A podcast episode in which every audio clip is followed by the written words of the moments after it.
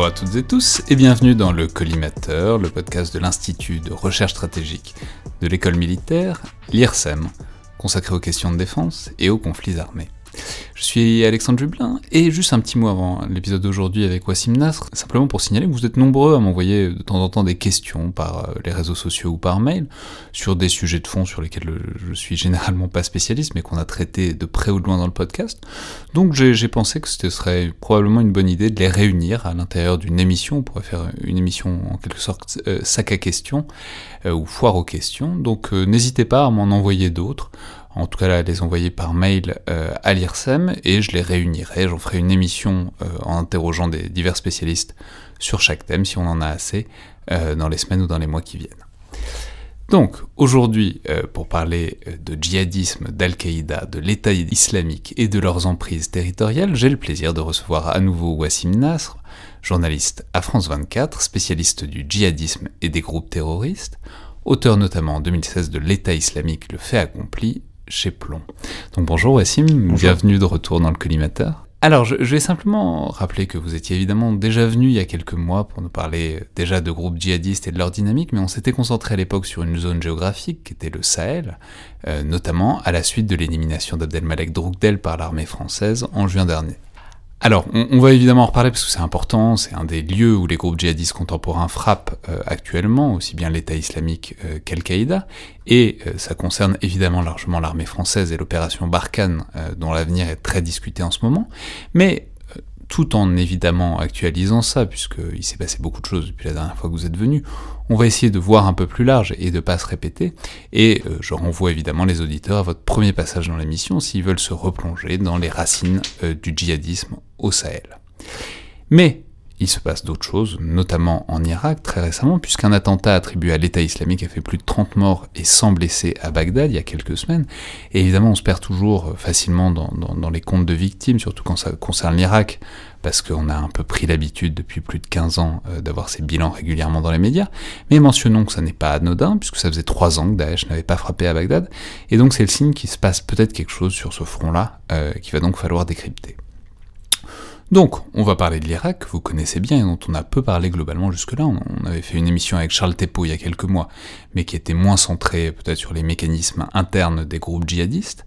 Et on va parler du Sahel aussi évidemment, mais du coup, le dénominateur commun serait peut-être ces mutations du djihadisme contemporain, notamment euh, depuis la chute de l'État islamique en Irak et en Syrie, et la manière dont ce djihadisme se recompose et se reconfigure sans place forte à proprement parler et sans territoire vraiment à défendre aussi bien au Moyen-Orient qu'en Afrique, et même au-delà. Donc, on va peut-être pas faire la période Daesh et État islamique mois par mois, mais quand même, euh, c'est-à-dire de la même manière euh, que la dernière fois, vous nous aviez un peu fait la généalogie du, djihadisme au Sahel, qui remontait à l'Afghanistan, puis à la guerre civile euh, en Algérie, est-ce que vous pourriez nous détailler un peu la même chose au Levant?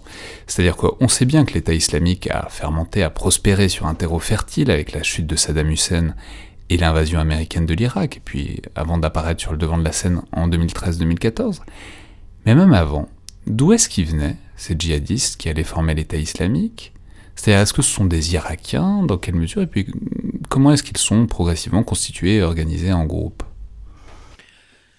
Merci de me, recevoir une deuxième fois. C'est avec grand plaisir que je réponds euh, présent.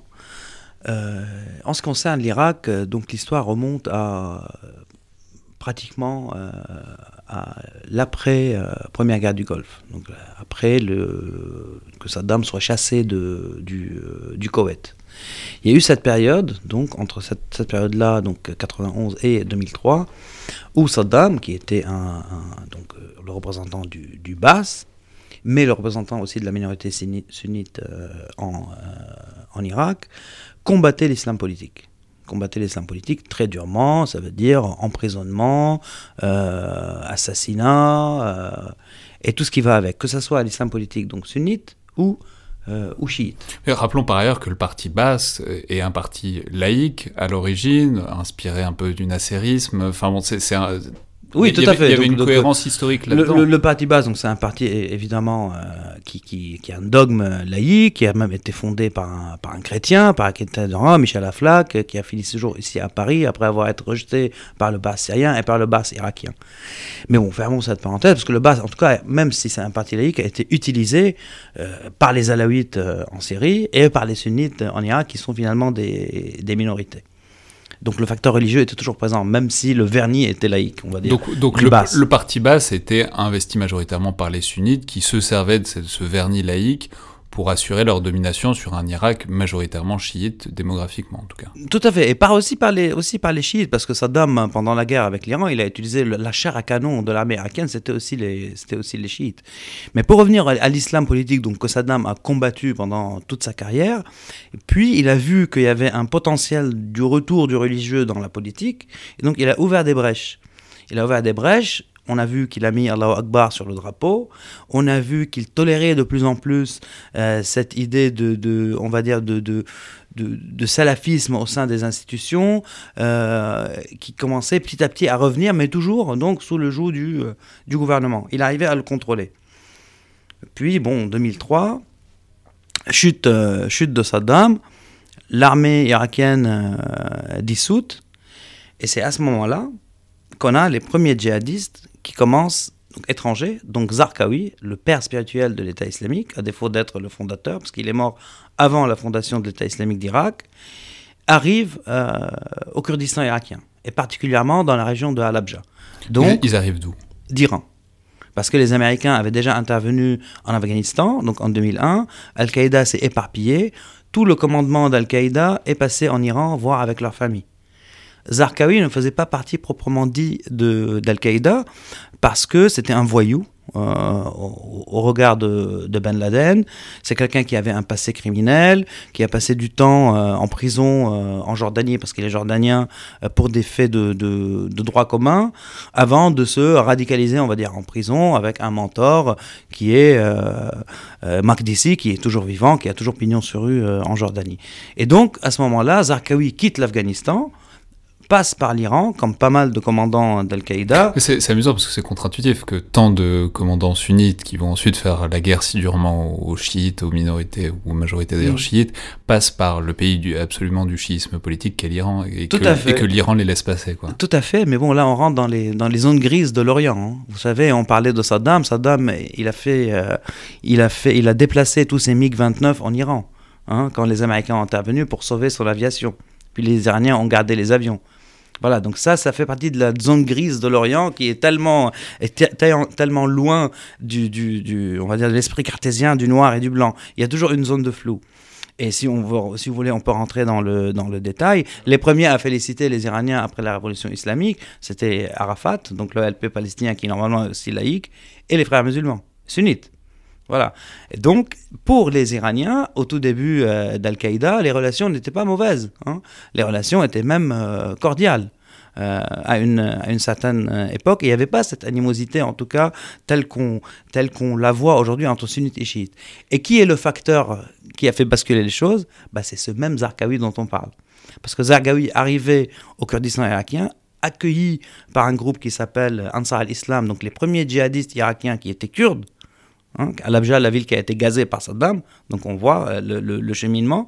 Donc Zarqawi donc, donc le Kurdistan, rappelons que Saddam a donc euh, gazé très littéralement des zones des villages, et, que et c'est ces zones-là qui ont fait le ferment des groupes djihadistes. Premier groupe djihadiste irakien. Quels être les points de chute de, des, des djihadistes qui venaient d'Afghanistan en passant par l'Iran? De Zarqawi particulièrement et de son groupe, un tout petit groupe, et qui, ont, qui sont en fait les, les, les, les ceux qui ont poser les fondements, on va dire, de l'État islamique d'Irak. Et Ansar al-Islam, en soi, euh, a fait partie de cette alliance qui a créé, après, avec d'autres factions, petites factions djihadistes irakiennes, et les clans sunnites, l'embryon de l'État islamique d'Irak qui a été créé en 2006, donc après la mort, après la mort euh, de Zarqawi. Et donc là, on comprend la complexité de la, de la chose, et qu'on rajoute à cela la dissolution de l'armée irakienne, dont on parlait, le début de la, résistance irakienne à l'armée américaine, et puis pas mal des figures, pour, faire vite, de ces figures de la résistance ont été mis en prison. Et c'est dans ces prisons, donc la prison de Bouka, la prison d'Abu que ces, ces gens se sont radicalisés, étaient en contact avec des gens encore plus radicaux qu'eux qui appartenaient à des filières euh, d'Al-Qaïda. Et c'est là que le commandement, en tout cas le premier commandement, on va dire, de l'État islamique d'Irak a vu le jour. Et donc, c'est une sorte de melting pot, une sorte de mélange entre donc des anciens euh, commandants de l'armée irakienne, donc défaite, dissoute, cet embryon de Zarqawi qui vient euh, d'Afghanistan, etc. Et puis, d'une manière générale, tout un tas de, enfin, toute une masse de la population qui vit pas très bien l'invasion américaine, parce mm. que on sait très bien qu'il y avait pas mal de raisons de pas très bien la mm. vivre, cette invasion américaine. Donc, c'est tout cela qui se rencontre dans les prisons euh, américaines d'Irak. Et c'est à ce moment-là que ça se structure ou est-ce que ça se structurera plus tard? C'est-à-dire qu'est-ce qui se passe à ce moment-là quoi? À ce moment-là, ça va, on va, on va voir une vraie structuration, en tout cas du commandement. Mais avant, avant ça aussi, on avait déjà Zarqawi qui voue allégeance à Ben Laden, et Ben Laden qui accepte cette allégeance sous le nom d'Al-Qaïda en Mésopotamie. Et là, on voit que... que et pourquoi Zarqawi est important? Parce que euh, Ben Laden déjà l'a accepté alors qu'il le refusait, et de deux parce que Zarqawi a toujours est devenu à ce moment-là le mouton noir d'Al-Qaïda. Parce que pour Zarqawi, pour faire court aussi, pour lui, combattre l'ennemi proche donc, et les chiites était prioritaire à combattre les Américains. Et donc c'est Zarqawi qui a, qui a mis le feu sur la guerre, on va dire, sectaire entre sunnites et chiites, parce que Zarqawi voulait mobiliser les sunnites. D'accord, donc en quelque sorte, donc il y, y, a ce premier point de chute, il y a cette première structuration. Al-Qaïda se dit très bien, on va annexer ça, enfin comme Al-Qaïda l'a fait depuis la fin de l'Afghanistan. C'est-à-dire on fait, des, on fait des filiales, on annexe des filiales, euh, très bien. Mais pas de gaieté de cœur. D'accord, mais, bon, en se disant que c'est mm. quand même, c'est là que sont les Américains mm. et Zarqawi et son groupe peuvent faire un pivot dans la lutte contre les Américains. Et là, ce que vous nous dites, c'est que la surprise du chef, en quelque sorte, ou en tout cas la déception du point de vue d'Al-Qaïda, c'est qu'en fait, il s'avère que la cible prioritaire d'Al-Zarqawi n'est pas les Américains, mais c'est les chiites irakiens, ce qui était pas du tout, en tout cas, la stratégie euh, qu'imaginait Al-Qaïda. C'est pas leur dogme, c'est pas juste, c'est pas leur stratégie, c'est pas leur dogme, parce que euh, pour euh, Al-Qaïda, on va dire, ils considèrent les chiites comme des gens égarés qu'il faut récupérer pour Zarqawi, pour le dogme en tout cas de l'État islamique, les chiites sont, ne sont pas des musulmans, et donc leur sang est licite. Donc il y a une vraie différence de, de, de, de, traitement, on va dire, du, euh, du sujet.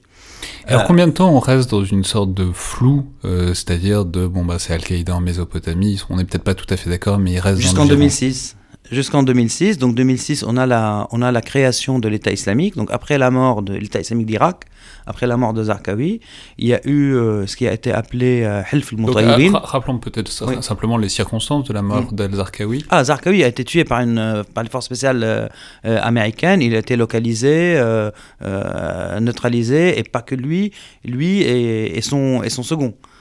donc c'était une, une, opération donc de l'armée américaine. En 2006. En 2006, ouais.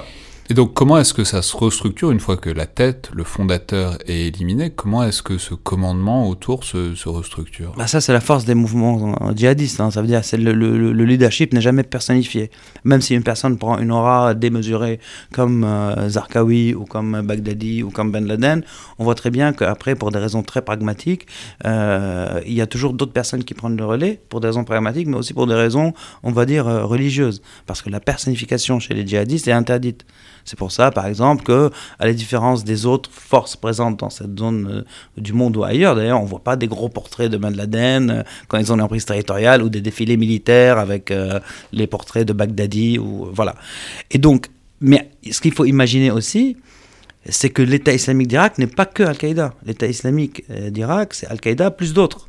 Donc les clans sunnites, d'autres factions aussi. Donc les locaux, quoi. Donc des locaux. Donc avec évidemment un appel d'air qui, qui appelait les djihadistes à ce moment-là, donc étrangers, euh, qui étaient plutôt du monde, euh, du monde arabe, hein, donc euh, à venir, parce qu'on n'avait plus le, théâtre, on va dire, afghan qui était, qui était ouvert, et donc l'Irak a fait un sorte d'appel d'air. Et, les circonstances aussi régionales ont aidé à lâcher une de ces, de ces combattants. À l'époque, par exemple, la Syrie, la Syrie d'Assad, hein, d'Assad fils, l'actuel président, a beaucoup facilité euh, le passage de djihadistes par son territoire pour aller rejoindre la, guerre, euh, la guerre en Irak, la guerre contre les Américains. Mais en même temps, parce que le calcul syrien à l'époque était, si les Américains sont embourbés, en Irak, ils ne vont pas venir nous chercher des, euh, nous chercher des problèmes euh, ici. Il y a même les Américains, par exemple, en 2008, ils ont fait une opération à Deir ez-Zor, de force spéciale, héliportée, en territoire syrien pour éliminer des commandants d'Al-Qaïda qui faisaient partie de cette log, cette logistique entre la Syrie et l'Irak. Donc les, les, preuves sont là, ce n'est pas juste une, alors comment est-ce que ça se goupille à ce moment entre ces deux tentations, entre ces deux orientations qui sont d'une part la guerre contre les Américains, mm. qui sont présents, qui sont la force occupante, et en même temps la guerre contre les chiites? Donc cette euh, mouvance à la fois djihadiste et en même temps de clans sunnites, mm. peut-être plus implantés localement, moins dans une idéologie proprement mm. djihadiste internationale. Comment est-ce que ça s'arbitre entre les deux et à quel moment est-ce qu'on passe vraiment de la lutte contre les Américains à la perspective de guerre civile bah, contre les chiites? Ça va de pair, en tout cas. Ça va de pair. Euh, les, les, Américains sont attaqués, ils essuient beaucoup de, beaucoup de pertes. La bataille de Fallujah, voilà, c'est une grande bataille en 2004. Et ceux qui commandaient face aux Américains, c'était Zakawi euh, lui-même. Hein.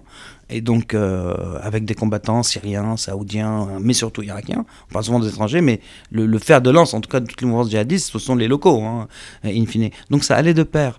Mais à un certain, à un certain moment, comme toute armée occidentale, les Américains étaient moins, euh, on va dire, euh, en première ligne, donc moins accessibles.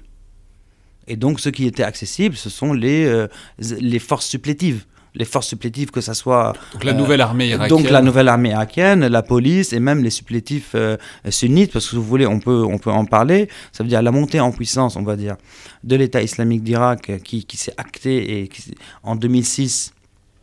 Ce qui, le fait qu'elle soit... que ça soit contenu, ça revient surtout, hein, évidemment, aux Américains, à la force militaire américaine, mais surtout euh, au sol, au clan sunnite.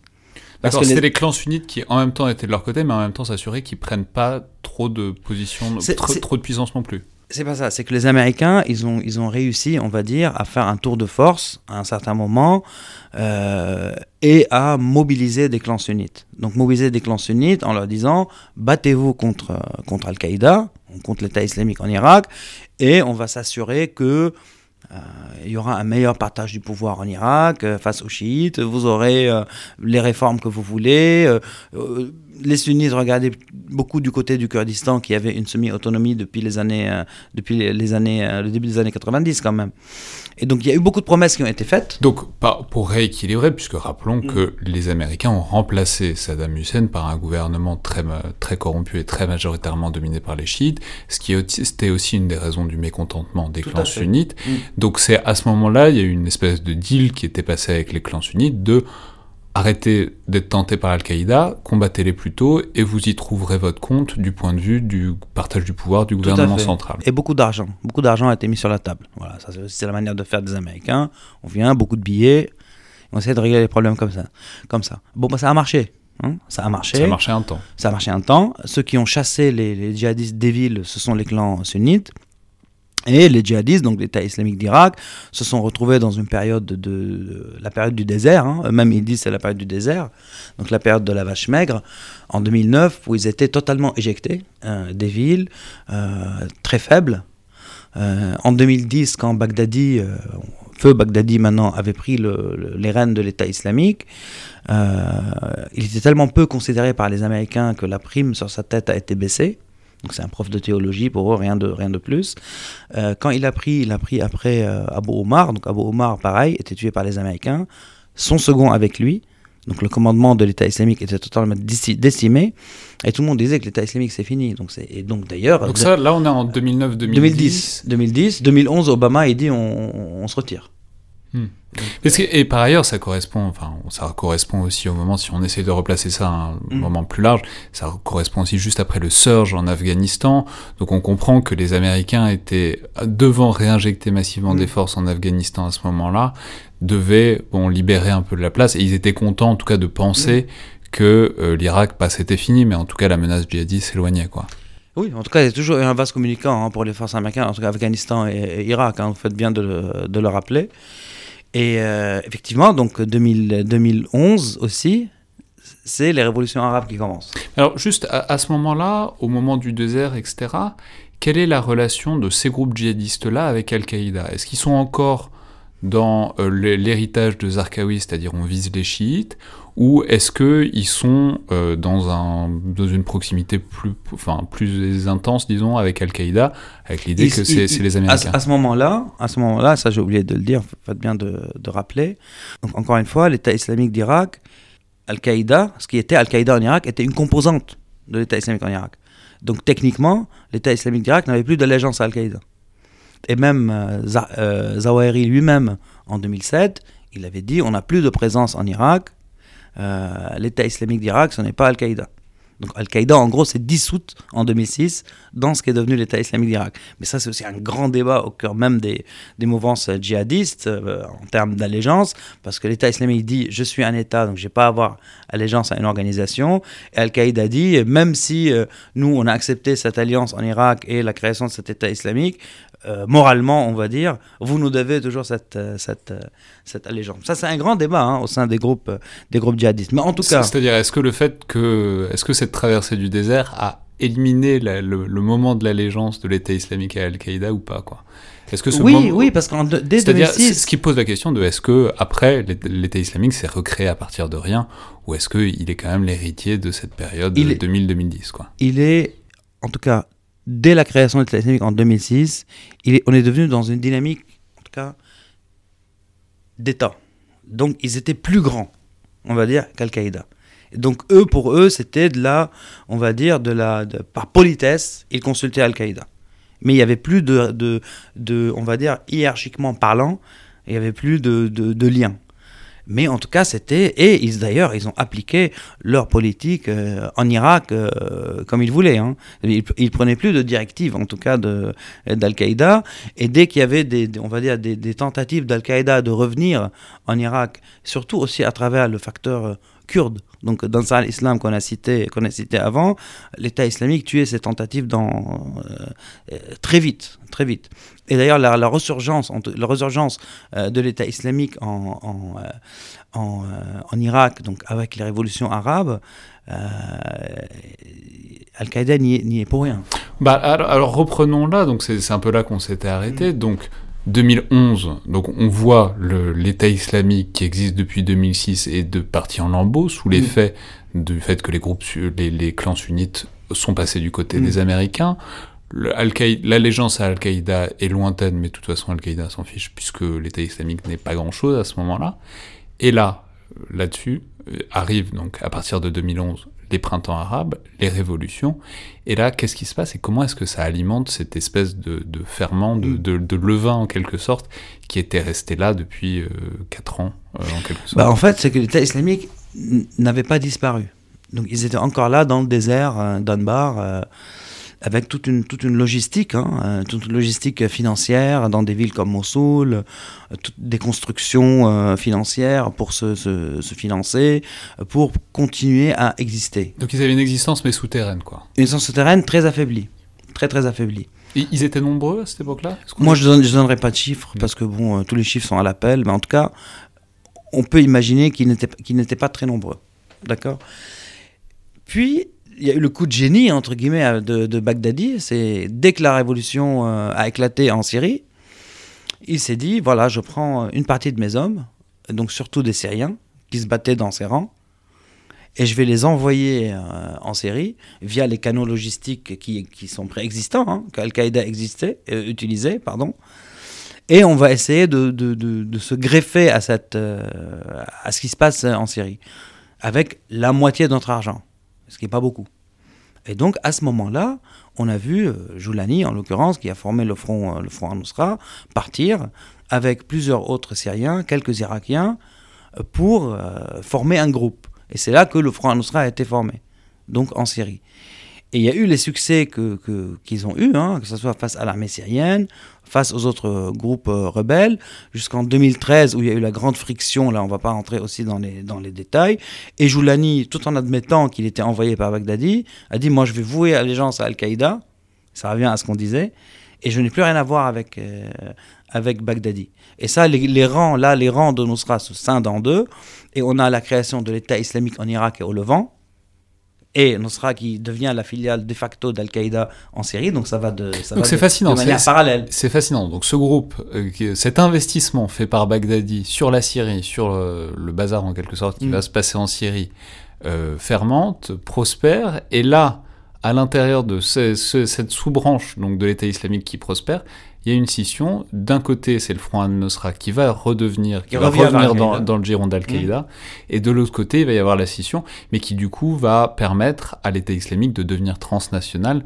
de plus être limité à l'Irak, mais d'être sur cette Totalement. frontière irako-syrienne. Totalement, parce que, encore une fois, là, les révolutions arabes arrivent en Irak. Les clans sunnites dont on parlait ne sont pas contentés. On a un premier ministre, donc un Maliki, qui est très sectaire. Et les gens Donc les promesses américaines n'ont pas été tenues. Voilà, les promesses américaines ne sont pas tenues. Les gens redescendent dans la rue, dans des villes comme Ramadi euh, ou, ou- ou- ou d'autres villes. Ils font des sit-ins pacifiques. Dans, la, dans la lignée des printemps arabes. Enfin, dans la, dans, totalement dans la lignée des printemps arabes et ils se font tirer dessus. par Donc, les ils- chiites. Par l'armée, Par l'armée. Voilà. Même contrôlé par le gouvernement chiite. totalement. Et donc à ce moment-là, l'État islamique il revient et dit euh, bah écoutez, vous faites tirer dessus, on va, on va revenir, on va vous protéger. Donc euh, les gens ils disent non merci. Et donc l'État islamique dit mais si, on va venir, on va, on va camper autour de vous la nuit, comme ça on sait qu'il n'y a pas d'attaque la nuit. Et c'est comme ça que c'est c'est revenu, c'est comme ça que l'État islamique est revenu dans les villes. Comme Petit service, à petit. Comme, comme service d'ordre de manifestation. Voilà, comme service, si, tu veux, si, si- si vous voulez. Et donc, du coup, on a vu, par exemple, des villes de Ramadi ou Fallujah réinvesties par les, par les djihadistes, avec Qui une- s'en était fait virer cinq ans avant. qui s'en était fait virer cinq ans avant. Et il y a eu un mouvement, et ça, moi, j'ai des, vrais témoignages, c'est au cœur de mon livre, en tout cas, des vrais témoignages de gens qui, qui disaient, donc on- il faut imaginer aussi que ce sont des jeunes, donc qui n'ont pas les engagements que leurs pères ont eus, que ce soit avec les Américains, que ce soit avec la nouvelle administration irakienne dominée, dominée par les chiites, donc ils voulaient aussi faire changer les choses. Et donc ces gens-là, ils disent, bon, ben, si, si euh, l'État islamique, les djihadistes viennent, et ces gens, c'est nos, sont nos voisins euh, de, de quartier, etc., ils viennent, et ils virent cette armée euh, corrompue pour qu'on puisse changer les choses, pourquoi pas? Et donc l'État islamique recommence à revenir dans des villes emblématiques, Fallujah, Ramadi, d'autres. Les gens qui les ont accueillis plutôt dubitatifs, dès qu'ils ont commencé à se faire bombarder par l'artillerie lourde, ils se dit ben voilà, ils vont nous protéger. Et donc des gens qui n'étaient pas du tout aussi dans la mouvance djihadiste ont commencé à les rejoindre pour défendre leur quartier, leur ville, etc. Et donc c'est là que ça a commencé à gonfler. Ce qui est très intéressant aussi à dire, c'est très peu dit, hein, mais c'est à l'aune de la guerre en Syrie et de l'expertise militaire gagnée en Syrie et l'apport de combattants étrangers, l'apport de combattants syriens expérimentés. Vous donner des exemples très concrets, par exemple en, termes d'usage de, missiles euh, anti-chars. Les Irakiens ne savaient pas faire. C'est l'apport euh, humain euh, syrien qui les a aidés en Irak. Donc c'est littéralement ceux de l'État islamique ou de l'ancien Front al-Nosra qui savaient déjà comment taper des chars avec des missiles anti-chars en Syrie, qui reviennent en Irak de là où ils sont partis et qui ont dit bon bah nous nous, on a appris, Ouais. vous allez voir ça marche, ça va, bien, ça va bien marcher aussi avec de Oui, c'est un peu ça, c'est un peu ça, et un peu les gens qui ont fait défection de l'armée syrienne euh, aussi, parce qu'il y, en a- il y en a eu beaucoup. Et tout le monde sait utiliser les armes. Donc, euh, et Qui ont des- fait défection de l'armée syrienne, qui ont rejoint les rangs de l'opposition, voire des djihadistes ensuite, Voilà. et qui du coup sont passés en Irak. parce qu'il y a un cheminement aussi. C'est-à-dire, au début, c'est l'opposition, puis les gens euh, se retrouvent dans une faction plutôt islamiste, puis se radicalisent pour X raisons, euh, sont dans les rangs de l'État islamique, et puis cette, cette, ex- cette expérience humaine, elle est utilisée de part, euh, de part, euh, de part et d'autre. Et donc, à ce moment-là, l'expertise de la guerre syrienne, on va dire, les a aidés en Irak. Puis en Irak, ils ont réussi, par exemple, avec la prise de Mossoul. Ça, ça, les a, ça leur a permis, donc juillet 2014, C'est ce que j'allais dire. C'est euh, quel est le moment, euh, de, en quelque sorte, de balai masque, c'est-à-dire où on passe de cette protection théorique de la population civile sunnite qui se fait réprimer par le gouvernement chiite euh, contre ces pulsions démocratiques type printemps arabe. De quel moment est-ce qu'on parle, de, on passe de ça à, en fait, on est, ra- rappelez-vous, on est l'État islamique, on veut faire un État, on va prendre des villes et on va se Bah, faire une armée. Il n'y a, pas eu de- il y a pas eu de période où ils étaient cachés. Ils se sont jamais cachés, en fait, de, de qui ils sont ou de leur. euh, Non, mais ils sont réintroduits un peu ils se sont- subtilement, ce ils que se vous sont nous réintroduits à la faveur des événements. C'est-à-dire tout le monde savait que c'était l'État islamique. Ça veut dire même euh, quand Mossoul a été prise, euh, Il y a même des, des, des, on va dire des, des, confrères et tout qui disaient non, c'est pas possible que l'État islamique seul prenne Mossoul.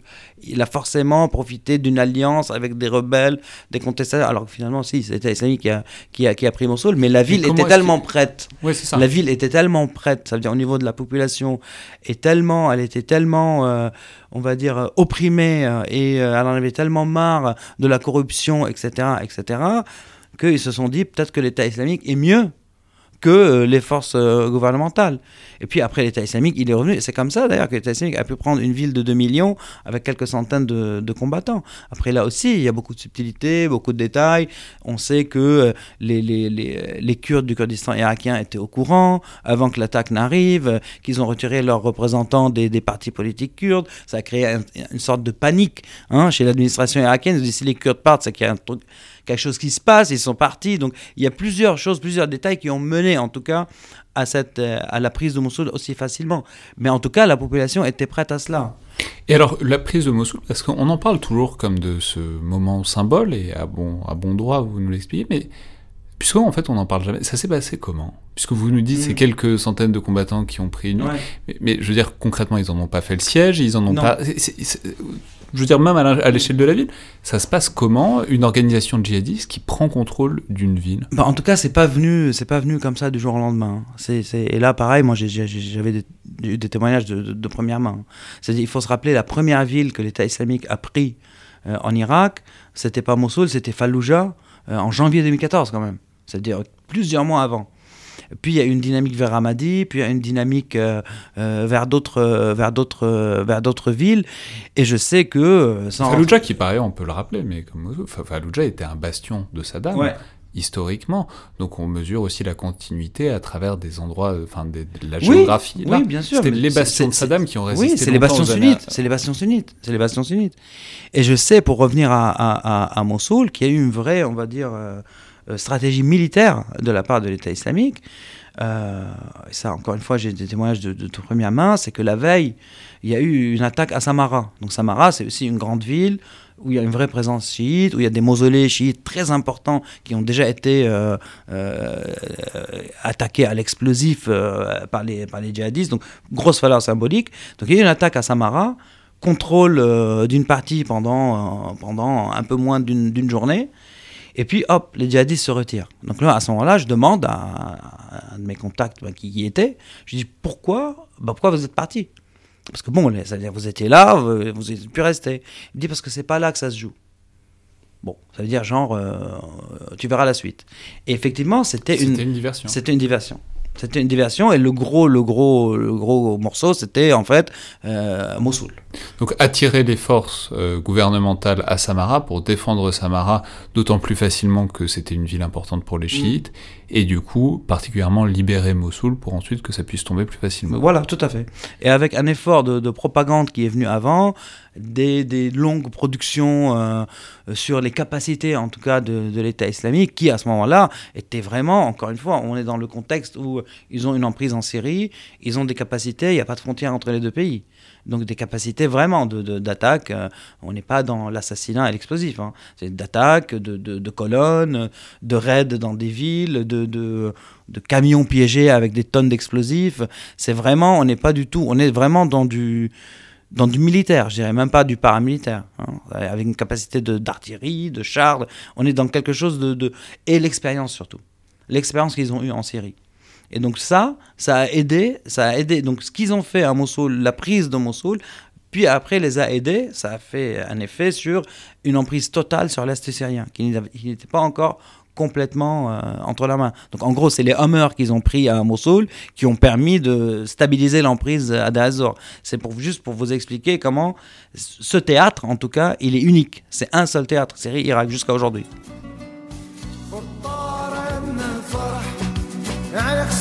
شموع خافا يمر بالعقد رش العقد بدموع. يا قلبي وين الحزن؟ حدر الحدر مرفوع. جابك دون ونتك تبكي بدمع مرجوع طيفك كمال شذاب فوق السما مرفوع. بالك تصيح بحزن صوت الحزن مسموع. خطار ان نالك صوان شموم في الدار عنا فار نالك صوان شموم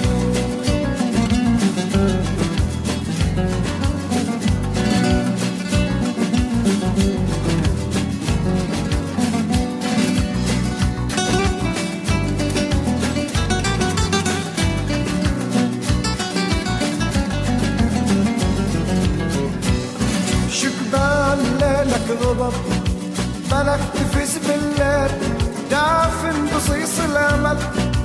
سهر نجوم السيل والريل فات وجزل وملك شغل بالريل حط النماق الجمر. زود سعير الويل ذوب شموع الوصل. فرهد حباب الهيل بس لا يبوق العمر.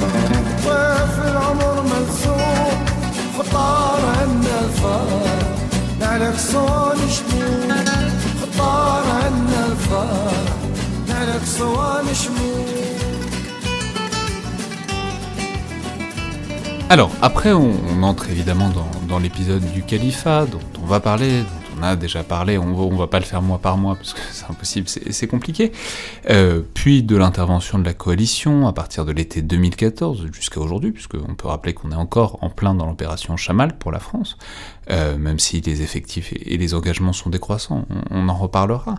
Mais simplement pour rester sur euh, ce moment de l'État islamique et, et de ces quelques mois où il avait vraiment une emprise, comment est-ce qu'il en profite pour euh, s'exporter et pour s'implanter ailleurs, ce qui va nous permettre de commencer à faire le lien évidemment avec le Sahel. Alors évidemment, euh, l'État islamique commandite et organise des attentats, dont les plus proches de nous sont évidemment ceux de 2015 euh, à Paris, mais en ce qui concerne, disons, ces, bases, ces vraies bases au-delà de ces frontières, où est-ce qu'ils s'implantent et euh, dans quelle mesure? Évidemment, il y a eu des cellules terroristes en France, on le sait, etc. Mais on peut pas dire que Daesh avait une emprise territoriale très importante sur le territoire français. Enfin, il n'est pas Non, non, il faut évidemment faire la différence entre ce qui est emprise territoriale et capacité de, de, de, de guérilla ou d'insurrection et euh, les capacités terroristes d'attentat qui, qui n'ont pas un lien direct avec emprise territoriale ou pas. Hein. Donc, où est-ce qu'elles sont ces emprises territoriales au-delà euh, de l'Irak et la Syrie? Ou est-ce que, on en a parlé un peu du Sahel évidemment, on a déjà parlé du Sahel évidemment, mais où, que, quels sont les, les endroits où l'État islamique se délocalise en quelque sorte? Déjà, on, on, on va commencer par dire, par rappeler quelque chose qui a été souvent dit euh, que la perte donc du califat à cheval euh, entre la Syrie et l'Irak a fait que euh, l'État islamique s'est replié sur d'autres territoires. Ça, ce n'est pas du tout vrai. Parce que l'État islamique, même avant la perte de, de, son califat, était toujours dans une logique d'expansion. C'est son ADN. Première tentative très parlante, dont on a les preuves, évidemment, c'est la Libye. Donc euh, moi-même, j'étais en contact avec des Libyens qui se battaient dans les rangs de l'État islamique en Irak et Levant, au Levant, avant l'État islamique. Ils avaient une unité formée de que de Libyens. Et d'ailleurs, euh, on parlait du, du, 13 novembre, Abaoud était toujours greffé avec eux, avec ces Libyens, je ne sais pas pourquoi. Finalement, création du, du califat, l'unité est dissoute, donc de combattants libyens qui se battaient en Syrie, et ces Libyens renvoyés chez eux, renvoyés vers la ville de Derna, pour planter l'embryon de l'État islamique en Libye. Bien avant que eux-mêmes cela ne soit envoyé en 2014, dès 2013, un des plus grands religieux de l'État islamique, qui est de nationalité bahreïnie, a été envoyé à Sirte en 2013 pour faire des prêches. Les prêches existent euh, toujours euh, sur vidéo, sur YouTube ou ailleurs. Donc on voit que dès 2013, ils avaient des visées. 2014, la tentative de Derna échoue à cause d'Al-Qaïda. Parce que Al-Qaïda, qui était déjà à Derna, les a chassés. Parce qu'ils ont vu que le potentiel danger de l'État islamique était bien réel. Et on sait qu'à cette époque-là, la guerre avait déjà commencé entre les deux groupes en Syrie. Donc chassés de Derna, ils se replient sur d'autres euh, régions. Ils se replient sur euh, la côte. On sait que Sirte, il y a eu la bataille de Sirte. Hein, on, fait, on fait un peu rapidement l'histoire. Mais on sait aussi que euh, Baghdadi avait envoyé un de ses bras droits, qui était à l'époque euh, le gouverneur ou le wali de Salah ad-Din en Irak, en 2014, hein, en plein guerre contre la coalition, il l'a envoyé jusqu'en Libye pour rectifier le tir à Derna. Et on sait qu'Abu Nabil, donc Al-Anbari, a été tué au sud de Derna par les Américains en 2015. Donc là, on parle de choses étayées, on parle d'une visée expansionniste, en tout cas de l'État islamique sur la Libye, depuis au moins euh, 2013. Et comme pour le cas libyen, il y a eu les autres cas. Donc il y a eu le cas afghan, où ils ont retourné un des plus grands commandants militaires des talibans, qui leur a voué allégeance avec hommes euh, et bagages.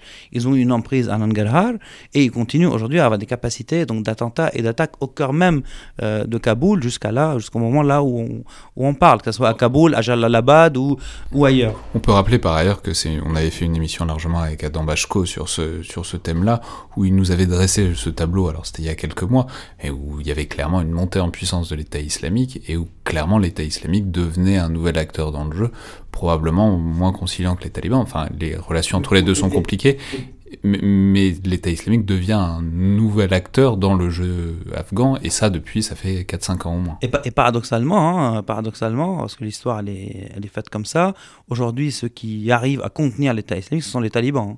Et d'ailleurs, ça fait partie des, des, des, des, cartes, on va dire, entre les mains des talibans dans les négociations avec les Américains à, à Doha par rapport au retrait américain d'Afghanistan. Les talibans leur disent on va s'occuper de l'État islamique.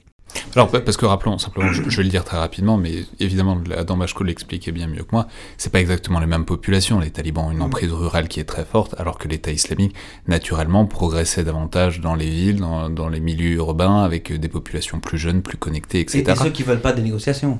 Voilà, et, ça aussi. Et, et donc, c'est vraiment dans cette dans cette tension-là que se trouve l'Afghanistan aujourd'hui, avec un État islamique qui s'appuie sur ces populations-là, qui réussit à être maîtrisé par la, de rien, grande emprise des talibans. Tout ça dans un contexte de débandade, enfin pas de débandade, mais de retrait accéléré des forces occidentales. On mesure bien que d'une manière ou d'une autre, ça va pas très bien finir, mais euh, Nantis, on ne pompe pas sur l'histoire, on verra euh, quand ça se présentera. Donc, Li- Libye, Afghanistan, Et puis, et, euh, facteur important aussi, euh, 2014 aussi, bien avant aussi la perte du territoire, le Sinaï, en Égypte. Donc là, on a, le premier, on a eu le premier exemple, en tout cas, d'Ansar Bait al-Maqdis, qui est un groupe djihadiste euh, qui était actif au Sinaï depuis euh, quelques années, qui voue allégeance avec armes et bagages euh, à l'État islamique, donc un groupe entier. Donc au- aujourd'hui, ce- ce- cette faction-là, donc au Sinaï, est une des plus actives dans les rangs de, dans, dans, dans cette myriade de groupes euh, qui sont aujourd'hui sous la bannière de l'État islamique. Autre exemple, euh, Mozambique, RDC, ce sont les derniers exemples. donc Mozambique, Ré- République République démocratique du, démocratique du du Congo. Congo, l'État islamique a commencé à revendiquer des actions là-bas en 2019, mais c'est pas venu de nulle part. Il s'est appuyé sur des groupes, euh, sur des dynamiques euh, de rébellion et d'insurrection qui étaient déjà bien présentes euh, sur zone. Donc ils ont travaillé sur ces dossiers. Alors, enfin, il faut peut-être, enfin, faut ajouter évidemment le Sahel, dont on a, déjà parlé, mais dont, alors, je vais renvoyer à la dernière émission qu'on avait faite ensemble. Mais il y a une implantation très forte de l'État islamique, et on va en reparler, mais c'est un jeu entre, encore une fois, Al-Qaïda et l'État islamique sur zone. Euh, ça, remonte à quand, ça rappelez-nous? Bah, en fait, ça remonte à 2015. Donc 2015, on a les, les Morabitoun hein, qui se scindent en deux. Donc un groupe qui euh, rejoint euh, Al-Qaïda et le porte-parole qui est Abou Walid Sahraoui avec quelques hommes qui décident de vouer allégeance à Baghdadi. Donc on est en, on est en 2015. L'allégeance n'est pas reconnue avant 2016. Parce que, encore une fois, comme vous le faites, euh, comme vous le rappelez, la guerre entre État islamique et euh, Al-Qaïda était présente dans tous les esprits.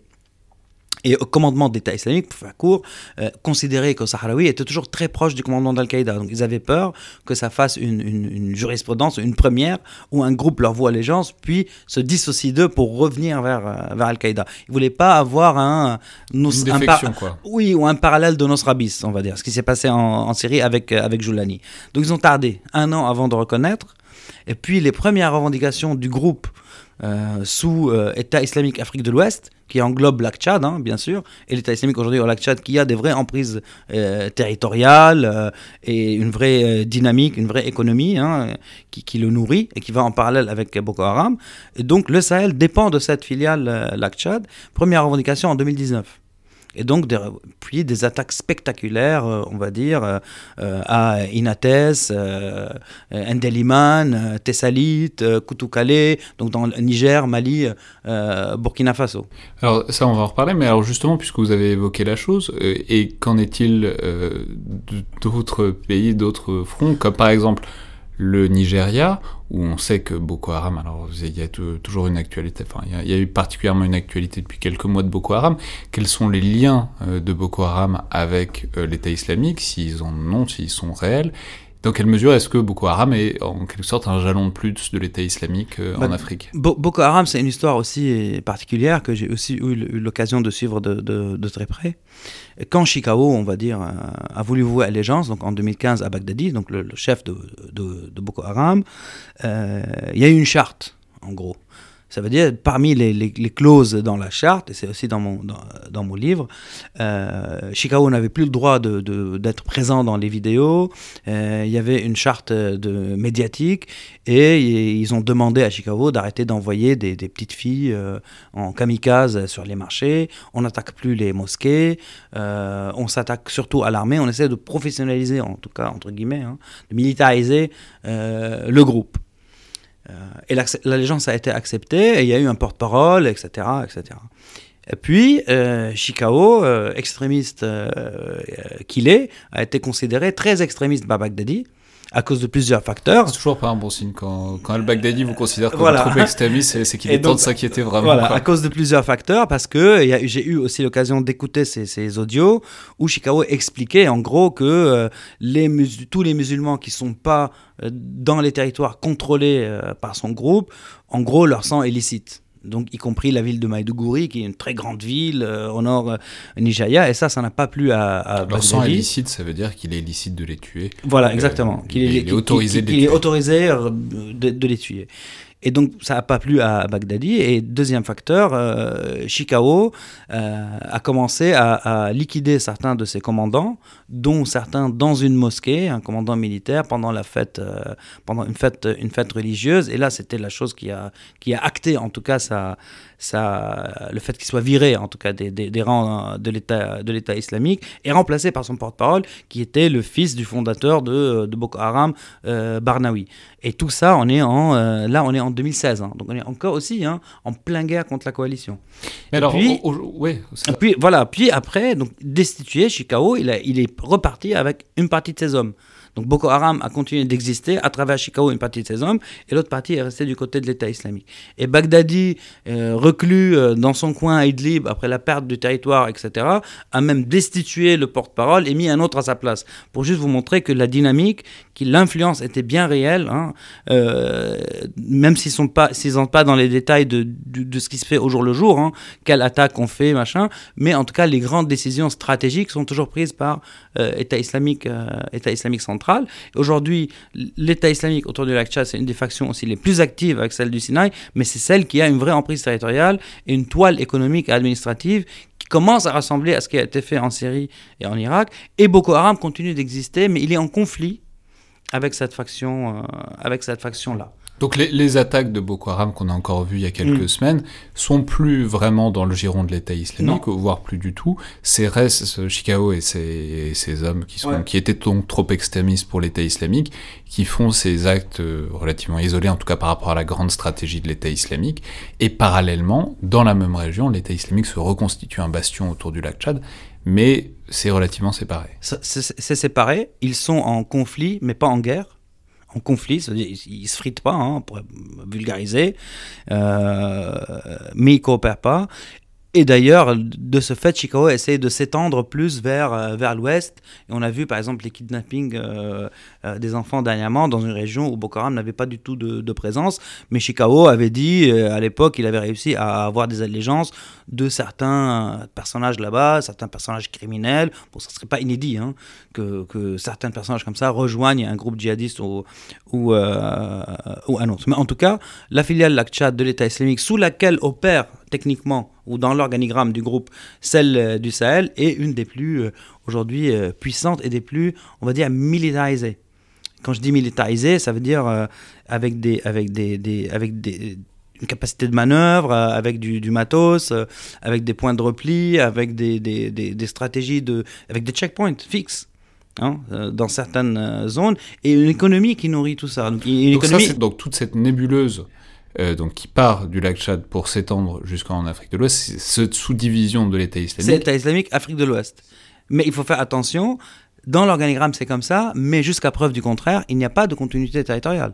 Ah oui, bien sûr. Voilà, il n'y a pas de continuité territoriale. Est-ce qu'il y a des transferts, des petits transferts? Oui, mais on n'est pas dans le cas de figure euh, de Syrie-Irak, il n'y a plus de frontières et les convois passent des deux côtés. D'accord, donc ils ont une présence au lac Tchad, ils ont une présence en Afrique de l'Ouest, on n'est pas sûr, on ne sait pas si ça communique, on ne sait pas s'ils ont Mm. des lignes de sûres entre les deux, mais en tout cas ça c'est les deux régions de présence forte de l'État islamique en Afrique, disons, Tout à fait, centrale. avec le Sinaï. Avec le, ouais. avec le Sinaï, et dont un- une de ces deux zones autour du lac Tchad qui pourrait, en tout cas qui est la zone la plus proche de redevenir un bastion territorial euh, de l'État islamique. Enfin, dernière, euh, der- dernier sous-espace, euh, j'en parle parce qu'on en parle très très très peu souvent, mais je pense qu'il faut le mentionner quand même, c'est peut-être l'Asie du Sud-Est, Mm. Où euh, l'État islamique a fait des investissements, où il y a eu des allégeances à l'État islamique, où il y a, on sait qu'il y a une vraie menace terroriste, il y a eu il y a des attentats, il y a eu des attentats en Indonésie, aux Philippines. Qu'est-ce qu'il en est de, de à quand est-ce que ça remonte en quelque sorte, et où est-ce que ça va en ce moment?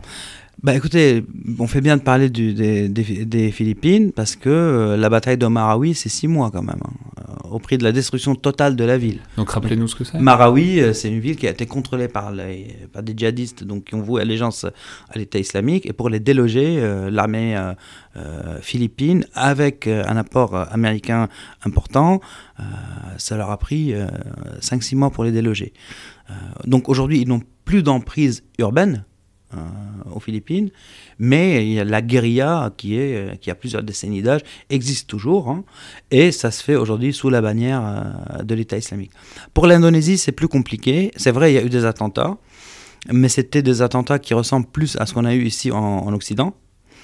Euh, C'est-à-dire des choses très ponctuelles, mais qui, Voilà, ré- des- qui des- répondent pas à une assise territoriale. Voilà, des, des attaques donc, donc, importantes, hein, mais, mais euh, ponctuelles, avec des équipes. euh, voilà.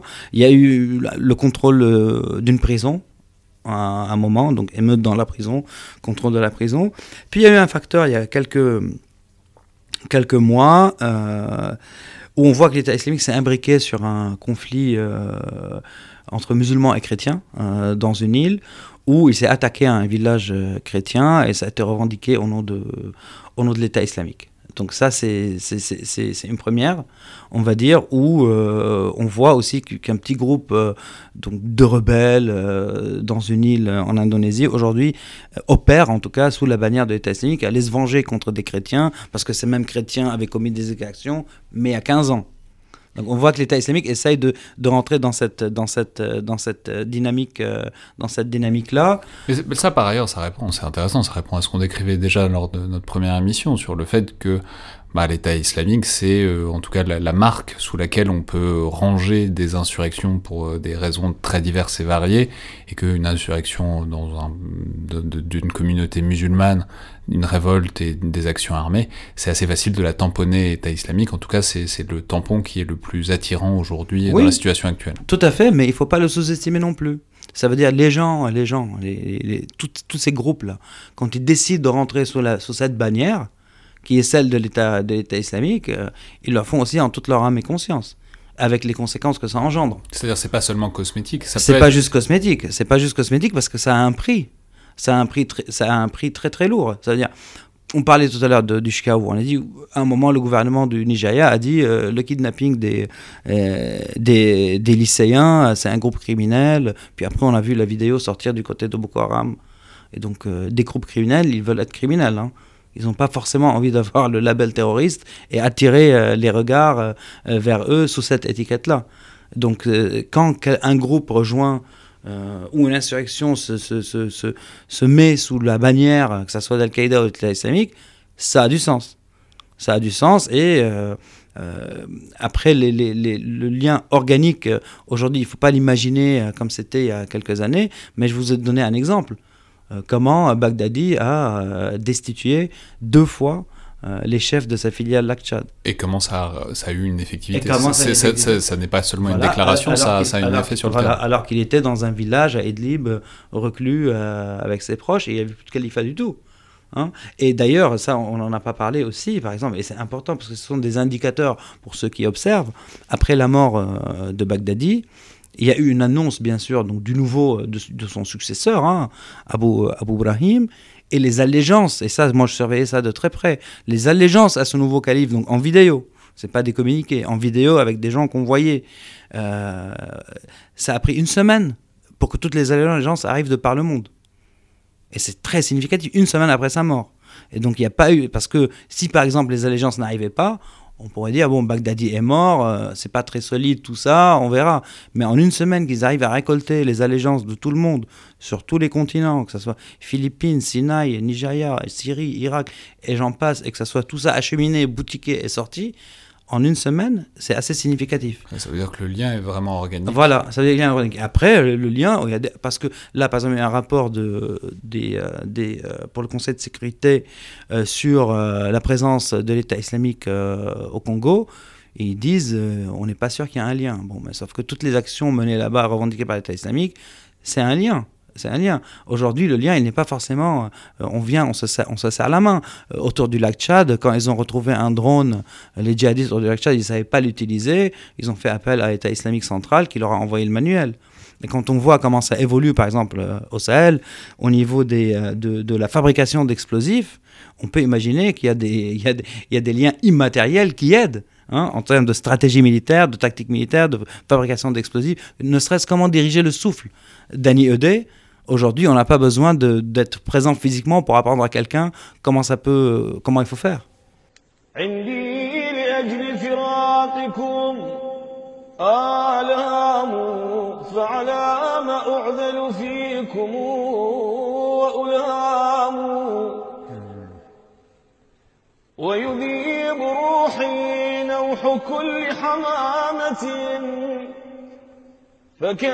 نوح الحمام حمام. من كان مثلي للأحبة فاقدا لا تعذلوه فالكلام كلام. إن كنت مثلي للأحبة فاقدا أو في فؤادك لوعة. وغرام قف في ديار الضاعنين ونادها يا دار ما فعلت بك الأيام Alors là, on a vraiment vu euh, toute l'exportation, toutes les délocalisations, parce que la mondialisation de l'État islamique, on va le répéter, qui ne commence pas du tout avec la chute de l'État islamique, qui commence bien avant, les jalons sont posés dès les débuts, dès 2013-2014, dès les débuts en tout cas mm. du califat. Euh, mais maintenant, si on revient justement un peu vers la Syrie et surtout l'Irak, euh, est-ce qu'on peut faire un, bilan de, la situation actuelle? Ce que je veux dire, c'est on sait que le territoire a été largement reconquis par la combinaison mm. de frappes aériennes de la coalition et d'une action au sol euh, des forces kurdes d'un côté et de l'armée irakienne, si on peut appeler ça comme ça, mais de, de, de l'autre.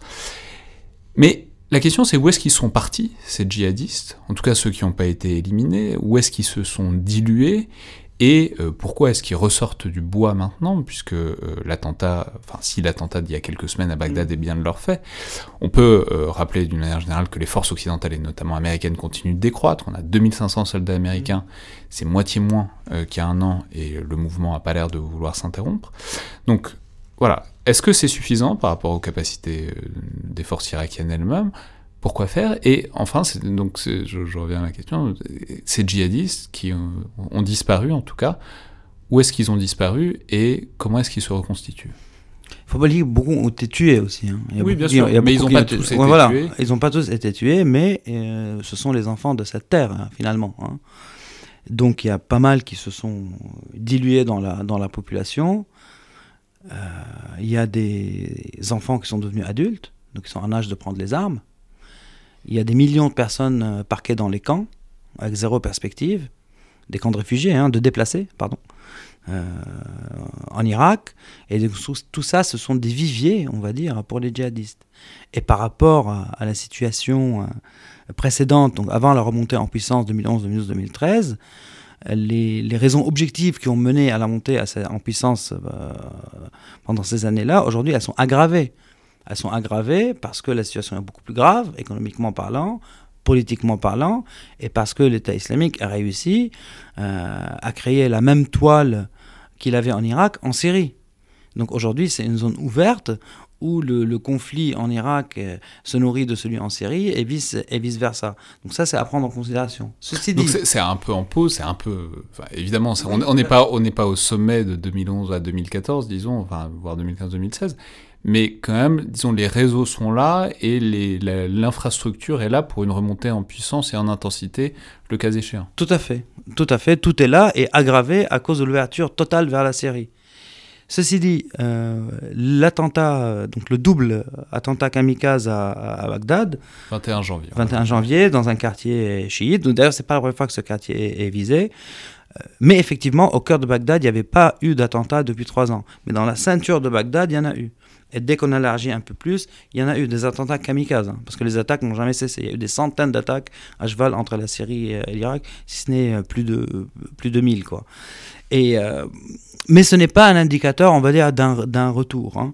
Parce que si on compare encore une fois avec la période précédente avant la montée en puissance, exemple très parlant, euh, quand le président Hollande a visité Bagdad, le jour où il a visité Bagdad, en 2017, si ma mémoire est bonne, il y a eu 10 attentats de manière simultanée à Bagdad.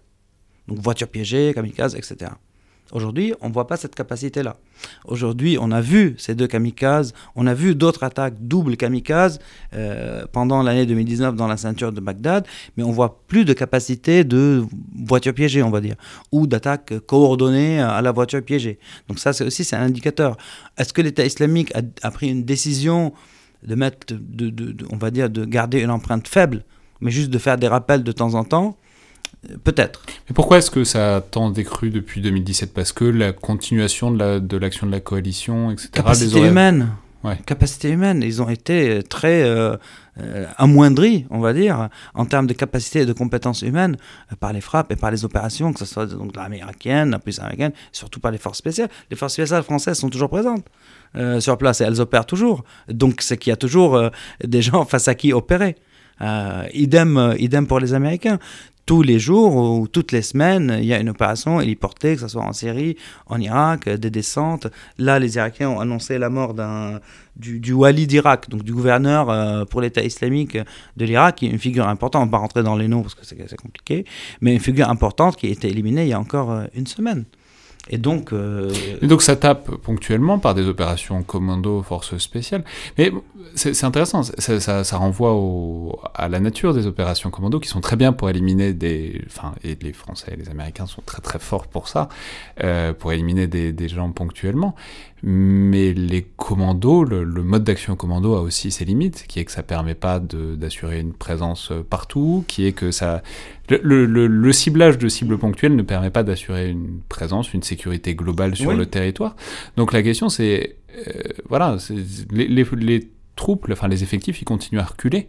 Euh, personne n'a envie de- d'immobiliser encore des milliers de soldats pendant des années. Les Américains, euh, je, le répète, continuent de retirer, en tout cas dans les derniers mois de la présidence Trump, très, à très fort rythme, leur personnel. Euh, Est-ce que, euh, est-ce que on peut penser que la, capacité d'action occidentale va être maintenue malgré tout? Parce qu'on sait que c'est, il y a toujours des avions, etc. Il y a toujours des frappes qui peuvent être faites. Mais s'il n'y a pas de présence au sol en complément, ça, s'arrête assez rapidement. En tout cas, pour le moment, pour le moment, les l'État islamique, en tout cas pour l'Irak, il n'a pas d'ambition de retour euh, en zone urbaine, parce qu'il sait que ça va lui coûter très cher, et parce que ça coûte beaucoup moins cher de faire de la guérilla de loin et de contrôler les zones rurales la nuit. C'est là où il se, nourrit, euh, en gros, parce qu'il a encore une assise populaire. Notamment par la contrebande, etc. Voilà, euh, ça, ou taxer les gens, ou euh, faire payer les convoyeurs. euh, c'est surtout de la microéconomie, hein, ça veut dire les petits marchands, les parkings, une petite taxe, petit à petit, ça fait beaucoup de choses. Et donc c'est le même mode opératoire, on va dire, au nord de l'Euphrate, en Syrie. Euh, et les territoires sont, sont totalement, euh, totalement reliés. Donc nord de l'Euphrate, contrôlé par la coalition avec, le, euh, avec les Kurdes, avec le YPG kurde. Mais on commence à voir, et ça aussi ça fait partie des, indicateurs, c'est-à-dire si en Irak et au nord de l'Euphrate, ils n'arrivent pas à monter des opérations complexes, hein, ou très rarement au, fin fond d'Anbar, on voit un pick-up avec un 12-7 et une attaque plus ou moins coordonnée, mais ça reste rare euh, pour l'Irak. Par contre, au sud de l'Euphrate, donc la zone qui est contrôlée euh, par l'armée syrienne, les milices chiites iraniennes et dans les airs on a les Russes, ils arrivent à monter des opérations assez complexes. Pour la simple raison que le contrôle par les airs des Russes est beaucoup moins précis, beaucoup moins efficace que celui de la coalition, donc au nord de l'Euphrate et en Irak. Donc on voit au sud de l'Euphrate, ils s'attaquent maintenant euh, à, des convois de l'armée syrienne, ils montent des opérations complexes avec pick-up, véhicules, etc., etc. Donc un, et donc ça répond à votre, à votre question, c'est que s'il n'y a pas l'apport occidental aérien, évidemment, il y aura un retour euh, beaucoup plus appuyé euh, des djihadistes pour les raisons qu'on vient d'exposer. Hein. Ce n'est pas encore le cas, ce n'est pas encore le cas, parce que de un, ils n'ont pas l'ambition urbaine encore, euh, de deux, la coalition est encore présente malgré tout, mais il n'y a rien qui empêcherait un retour en force, parce que tous les éléments objectifs qui ont amené cette montée en puissance il y a quelques années sont aujourd'hui aggravés. Hmm. Encore une fois. Oui, et puis on peut rappeler que c'est par ailleurs un jeu compliqué en Irak avec aussi des milices chiites euh, qui ont été hmm. mobilisées euh, à l'époque pour combattre ah l'État oui, islamique. Ah oui, ça c'est notre paire de manches. Les milices chiites qui ont été mobilisées pour combattre l'État islamique avaient aussi un plan. Et donc un plan de rester et de perdurer. Et d'ailleurs, elles ont été incorporées dans les institutions de l'État, en partie, en bonne partie. Donc maintenant, ils touchent des salaires euh, euh, de l'État. Donc c'est très aujourd'hui difficile, c'est devenu très difficile de décortiquer tout ça avec toute la bonne foi, on va dire, du Premier ministre actuel et son, penchant euh, vers les Américains. C'est très très dur aujourd'hui de mettre un terme à la montée en puissance de l'influence des milices iraniennes. Et ça, c'est une autre paire de manches. Hein. Hmm. Est-ce qu'on a simplement, alors c'est très difficile et j'essaye de pas trop le faire euh, ces temps-ci, euh, de, faire de la politique fiction avec la nouvelle administration américaine, hmm. parce que on n'en sait rien, euh, on n'en sait jamais rien, mais simplement est-ce qu'on a des indices, même vagues, de ce que ça pourrait être, de si le désengagement a vocation à se poursuivre, de, de, de, de si, enfin, s'il y a une stratégie en tout cas pour le désengagement, voire ou pour la réorientation euh, des forces euh, américaines au Levant, puisque rappelons que c'est évidemment les Américains qui sont les maîtres de ce jeu-là. Euh, la coalition largement suit, les, en tout cas, les impulsions américaines. En tout cas, pour la série, il n'y a pas de, signe aujourd'hui que ça va, ça va changer. Hein. parce que même quand Trump faisait des déclarations, finalement, sur le terrain, ça ne bougeait pas trop, en ce qui concerne la Syrie. Hein. Donc c'est-à-dire accepter le statu quo. Euh, oui, voilà, et, continuer, et continuer à rester là, oui, continuer à rester là pour essayer de, de, maintenir, on va dire, euh, l'administration kurde euh, à flot. Voilà. En ce qui concerne l'Irak, évidemment, ils vont rester du côté du, Kurdistan, hein, appuyés par les, par les Américains. Mais après, la, la grande question, et j'ai pas la réponse, quel sera le jeu avec l'Iran?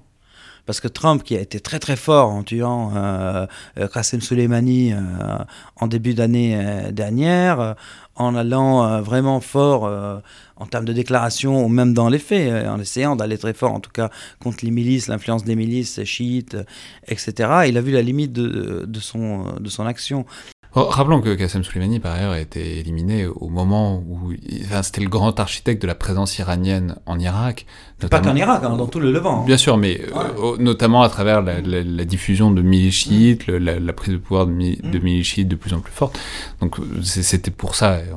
oui, et parce, que, et parce que c'est des gens, Soleimani et même les Iraniens, ils ont, ils ont un plan. Hein.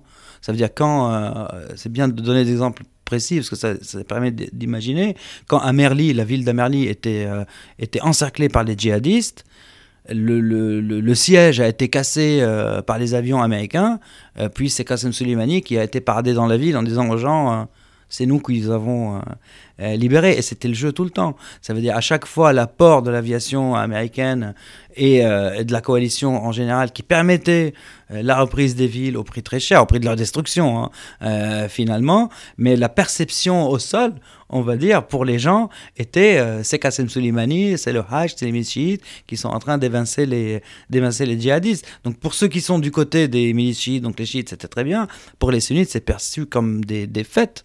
Hein, comme des défaites cuisantes. Quand Qassem Soleimani parade à Tikrit, donc la ville de, de Saddam, et les miliciens taguent les murs en insultant Saddam. Et ça s'est fait sous euh, les ailes des avions euh, américains. Après, ça va être dur de convaincre les sunnites que c'est pour leur bien, on va dire. Et c'est cette dynamique qui s'est enclenchée donc sous, euh, Obama.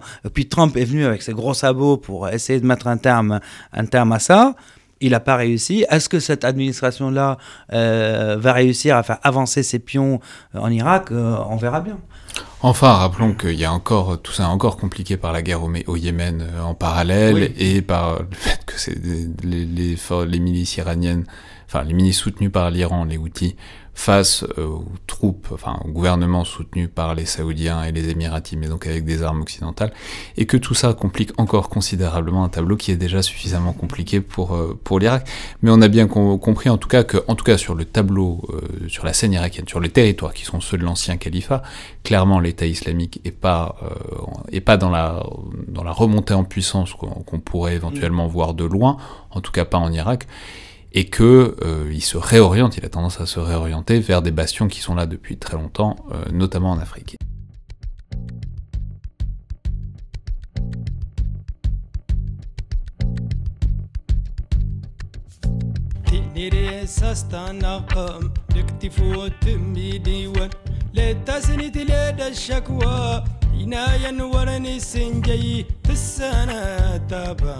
سكوز تراندغ شناوان ديني ريساس تنقم يكتي فوت مي ديوان لتاسني دلال الشكوى عناية ينورني سنجي بالسنة تابا سكوز تراندغ شناوان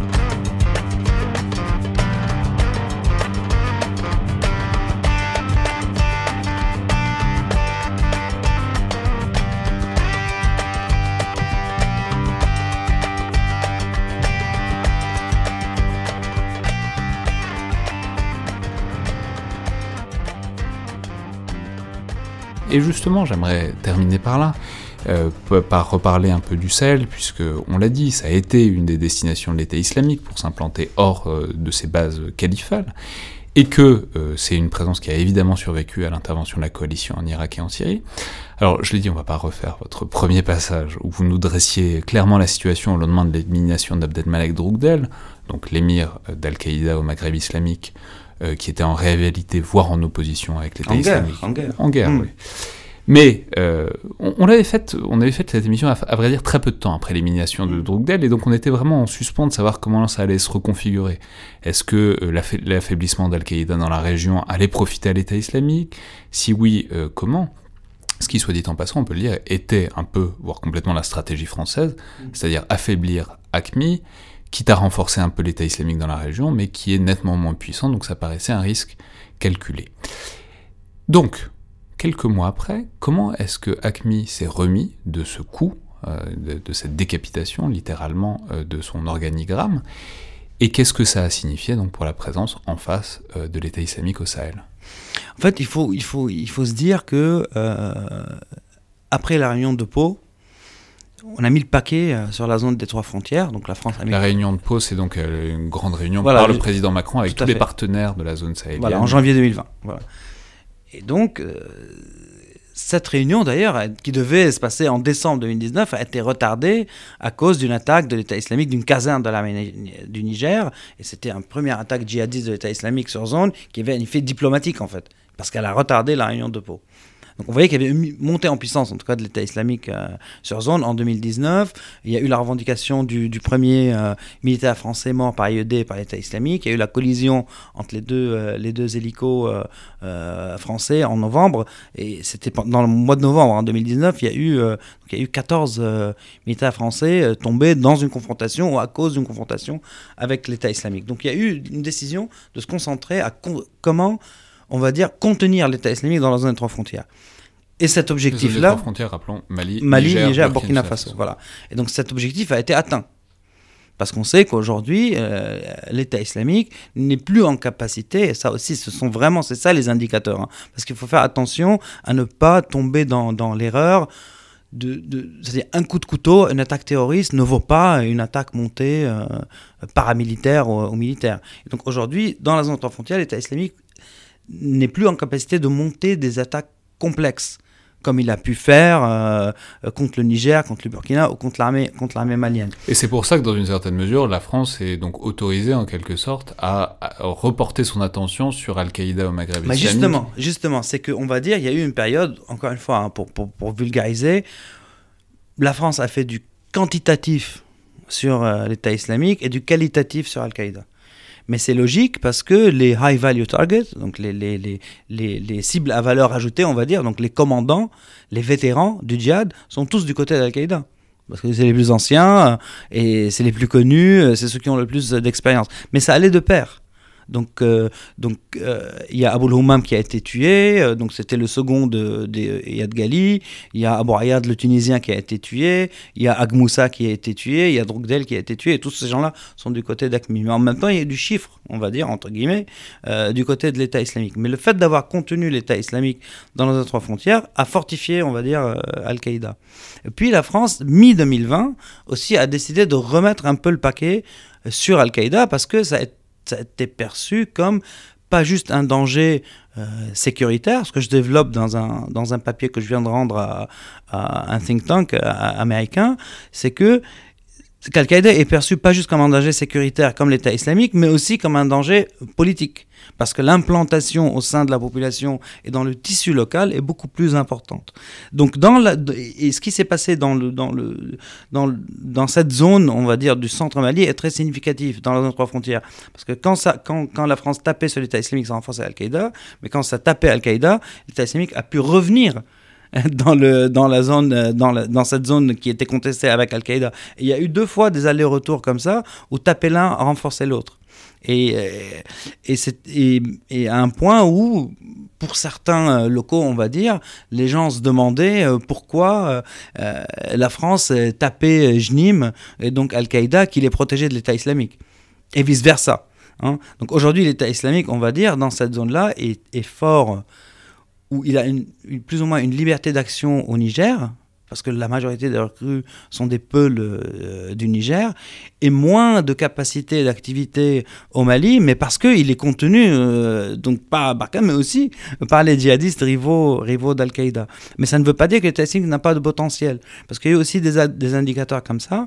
Il y a eu un massacre de, de, de Zarma, hein, dans un village, euh, dans deux villages à la frontière entre le Niger et le, et le Mali, et on a compris après que, donc massacre commis par l'État islamique, mais on a compris que ce sont des Armas eux-mêmes qui sont venus dans leur village en essayant de taxer la population, une taxe révolutionnaire, on va dire, pour l'État islamique.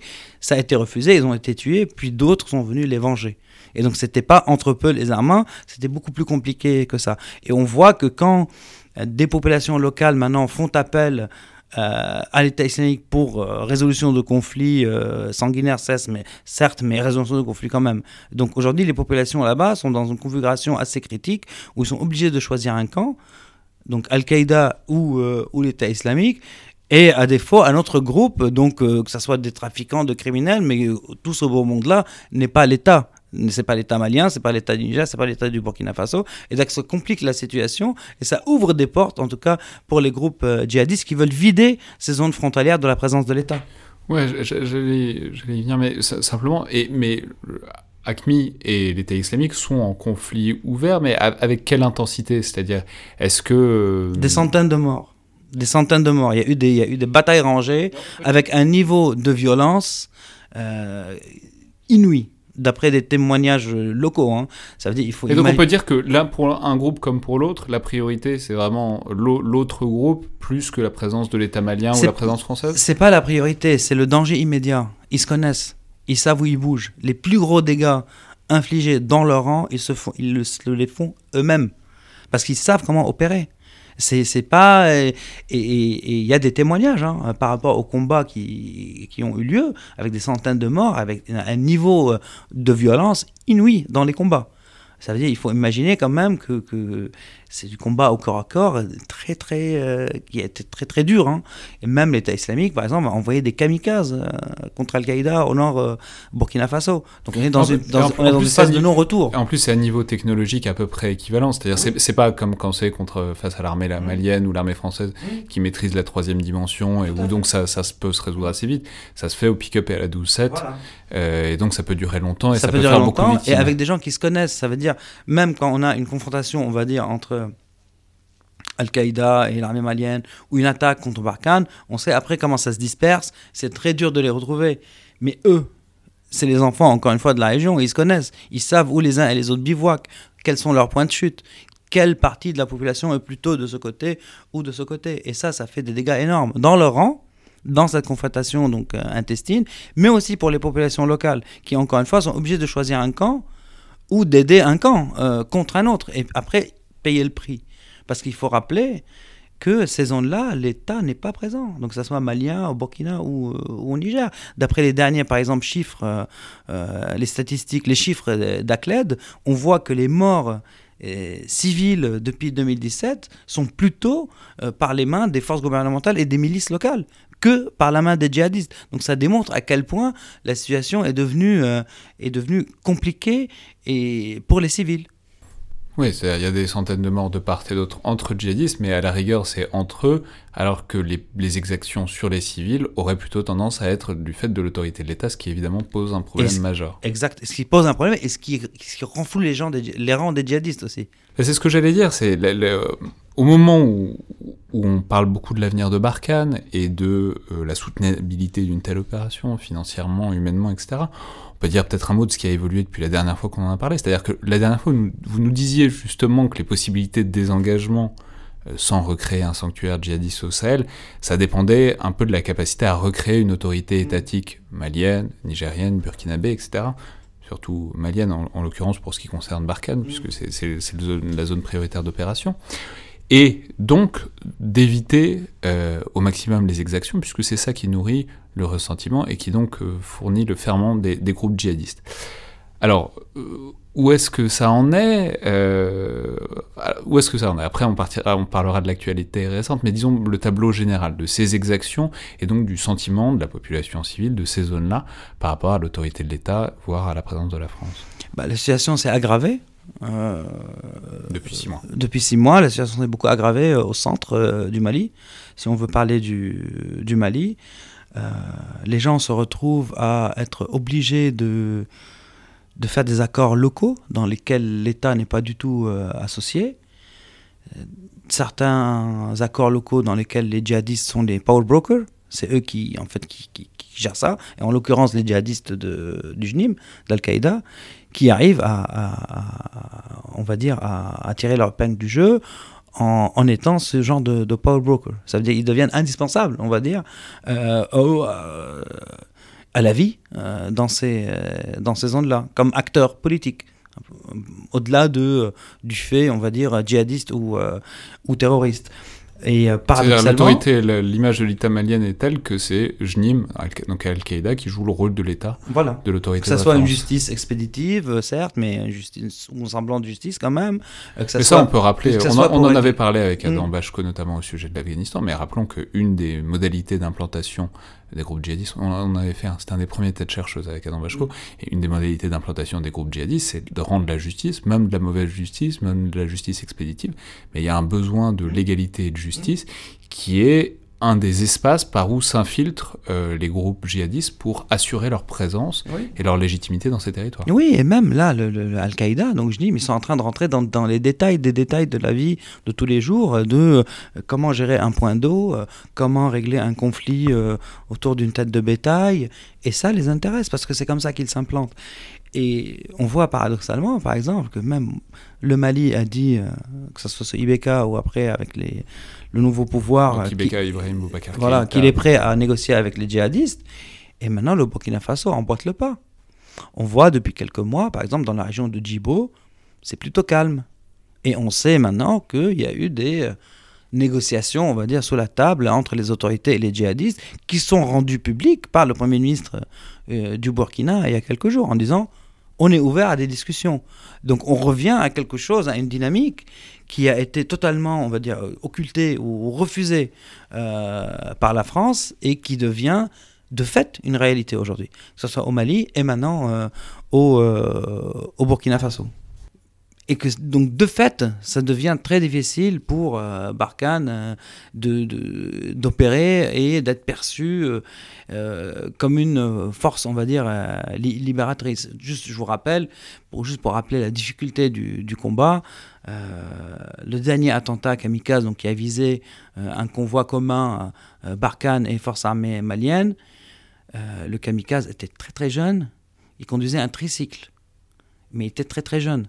Dans les dernières images qu'on a Donc un vues. tricycle, c'est un triporteur. euh, C'est un, un taxi, voilà. Voilà et, et, et, et donc on a vu les images des- de l'attaque de Boni, de la caserne de Boni, contre l'armée malienne. Les djihadistes, il y a une bonne partie, euh, c'est des, des, des, des enfants soldats. hein. Donc c'est des préados. euh, et donc c'est difficile.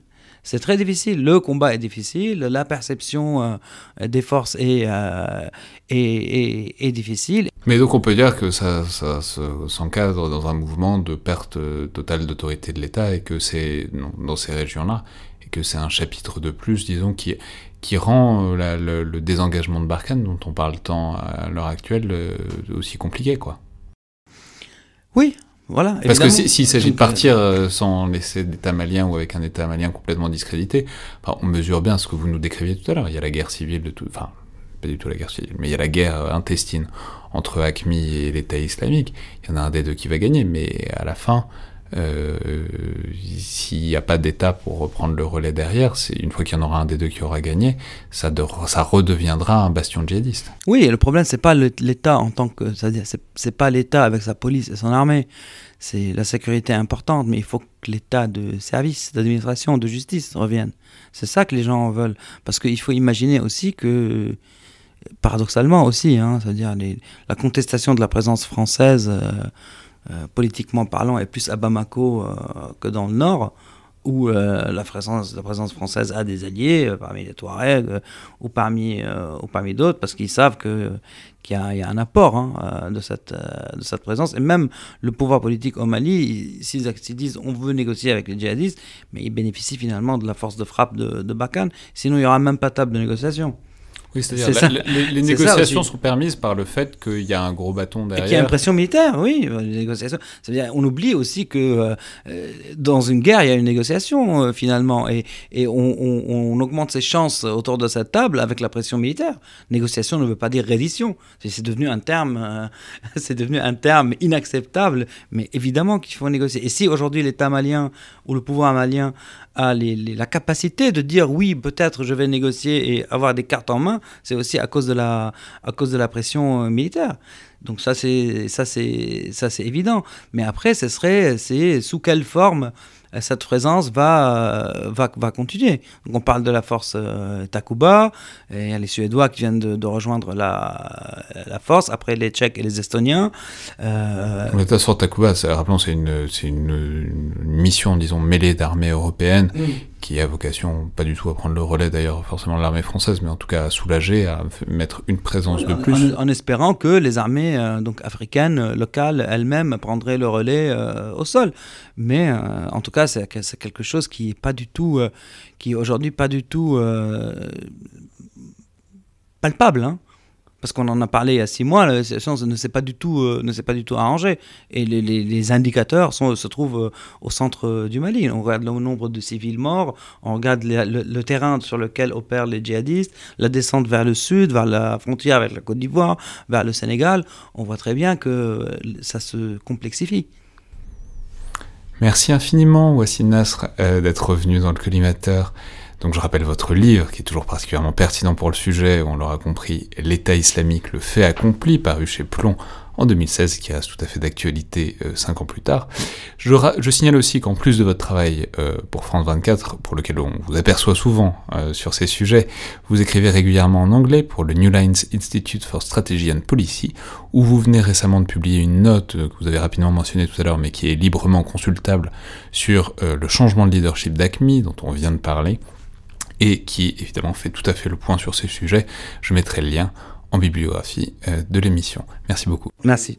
C'était donc le Collimateur, le podcast de l'Institut de recherche stratégique de l'école militaire. Je vous rappelle qu'on apprécie, qu'on apprécie toujours autant quand vous notez et commentez le podcast sur Apple Podcast ou par les divers outils de SoundCloud. Ça participe à la visibilité de l'émission, comme le fait que vous le partagiez ou le recommandiez de manière plus informelle à vos proches, ou sur les réseaux sociaux, c'est avant tout ça qui fait sa croissance constante. Évidemment, on est tout aussi preneur de retours en ligne directe, par exemple par mail ou sur les réseaux sociaux de l'IRSEM. Vous pouvez nous faire savoir ce que vous pensez des divers épisodes et du podcast en général. Merci à toutes et tous et à la prochaine fois.